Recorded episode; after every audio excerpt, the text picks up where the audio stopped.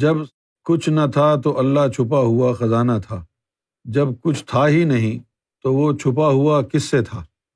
پتہ نہیں یار، ہم کو کیا پتا اگر ہم کہیں گے کہ جی فلاں چیز سے چھپا ہوا تھا تو وہ کہیں گے تمہیں کیسے پتا چلا؟ تو پھر ہم نے کہا کہ بھائی ہم کو معلوم ہے ہم وہیں تھے۔ تو پھر کہے گا تم کیسے تھے وہاں پر؟ تو یہ ساری باتیں کرنے کی کیا ضرورت ہے؟ جواب دینا پڑے گا نا؟ نہیں؟ نعت سن لیتے۔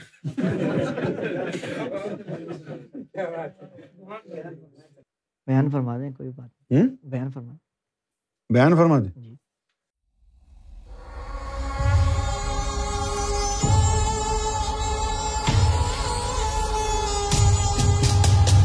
اس کے ظاہری دو جواب ہیں۔ ایک جواب تو وہ ہے جو اللہ نے اپنی ڈائری میں لکھا ہوا کیونکہ ابھی یہ بات پھیل گئی ہے نا۔ اب پوچھیں گے تو صحیح نا۔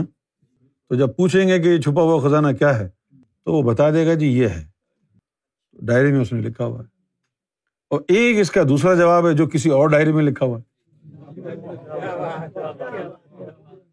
جو اللہ کی ڈائری میں لکھا ہوا ہے، لیکن تھوڑا بہت آئیڈیا ہے۔ وہ آئیڈیا کیا ہے؟ کن تو کنزن مخفیہ، کہ میں چھپا ہوا خزانہ تھا۔ تو یہ جو چھپا ہوا خزانہ، خزانے سے جو مراد اللہ تعالیٰ سمجھانا چاہتا ہے اب دیکھو، اللہ نے کہا نہیں ہے کہ سمجھاؤ لوگوں کو، یہ میں اپنی بات بتا رہا ہوں۔ یہ پھر آگے جا کے وہ جو ہے نا، لوگ پوچھیں گے تو پھر آگے، بہت آگے جا کے بتائے گا۔ وہ کیا بتائے گا؟ وہ بتائے گا کہ عالم احدیت میں اور عالم وحدت میں ایک پردہ ہے۔ تو اس لائن کو کوئی کراس نہیں کر سکتا۔ تو وہاں جو اس کا قیام ہے، اس کو اس نے کہا ہے، چھپا ہوا۔ اس نے اس اس کو کہا کیونکہ وہاں تک کسی کی پہنچ ہی نہیں وہاں کوئی جا ہی نہیں سکتا۔ کوئی نہیں جا سکتا وہاں۔ جو بھی جس کو بھی دیدار ہوتا ہے، تو اب یہ دیکھ لیں آپ کہ جیسے یہ پاکستان اور انڈیا کا بارڈر ہے نا، لاہور کے قریب، واگا بارڈر اس طرف اٹاری ہے، اس طرف واگا بارڈر ہے تو یہاں پاکستان کا گیٹ بنا ہوا ہے۔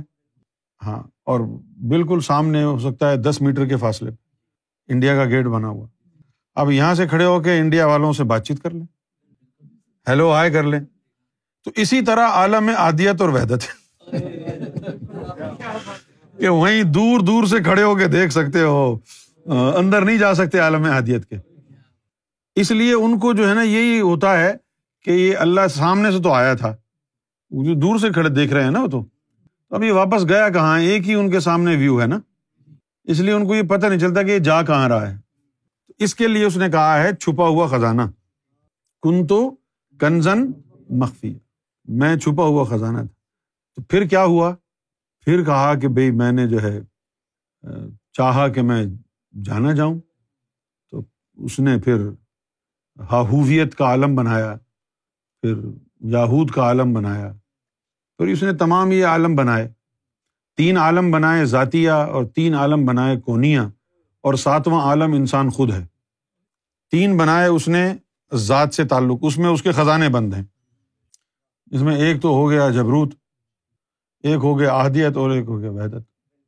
پھر ان کے اور بہت ساری شاخیں ہیں، جیسے کہ انکبوت ہے، لاہوت ہے، ہاہوت ہے، ہاہویت ہے، یہ سارے ان کی چھوٹی چھوٹی برانچز، مقامات ہیں۔ تین یہ ہو گئے۔ بیچ میں پھر گیپ ہے۔ بیچ میں کچھ نہیں ہے۔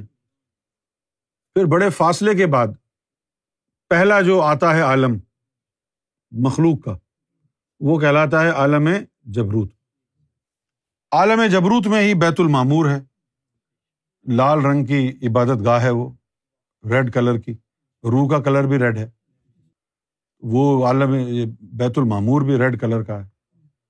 تو جب روح وہاں جاتی ہے اس کے رنگ میں رنگ جاتی ہے، پتہ ہی نہیں چلتا کون کون ہے یہاں پر۔ پھر اس کے بعد ہے عالم ملکوت، پھر اس کے بعد ہے عالم ناسوت، پھر اس کے بعد ہے عالم انسان یعنی آپ خود۔ اور آپ کے اندر ساری کنجیاں رکھ دی اس نے۔ وہاں تک جانا ہے، یہ کنجی لگاؤ، ادھر جانا ہے، یہ کنجی لگاؤ، ادھر جانا ہے، یہ کنجی لگاؤ۔ تو آخر میں خزانہ اور زمین کے اندر تیرے اندر خزانہ۔ دونوں اینڈ پر خزانے ہیں۔ اور اس خزانے کی چابیاں تیرے اندر ہیں۔ اب تم کو روحانیت کا نہیں پتا، اس لیے تم کہتے ہو نا کہ ڈائریکٹ اللہ سے مانگو ڈائریکٹ اللہ کے پاس پہنچ جاؤ، وسیلے کی ضرورت نہیں ہے۔ تم نے وہ چیزیں دیکھی ہوتی ہیں عالم دیکھے ہوتے، پھر تمہیں پتا ہوتا۔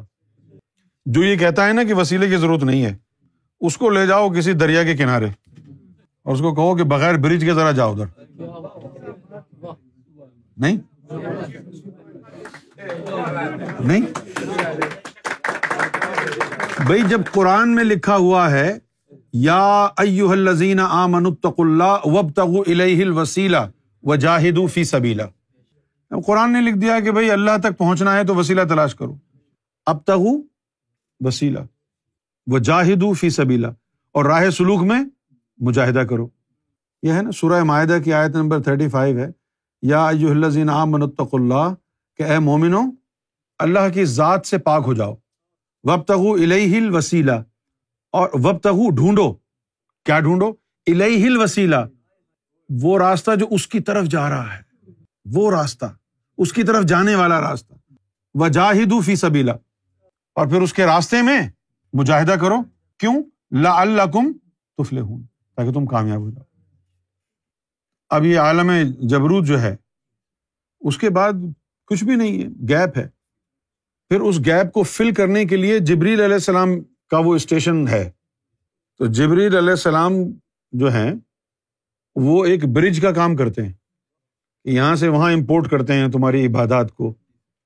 اسی لیے کہا گیا ہے کہ جو صفاتی انوار ہیں، صفاتی اسما ہیں، ان کا تعلق اللہ سے نہیں ہے، ملائکہ سے ہے۔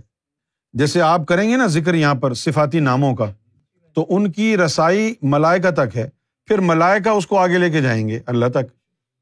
جو اس میں ذات ہے، اس کی رسائی اللہ تک ہے۔ اس میں ملائکہ کی ضرورت نہیں۔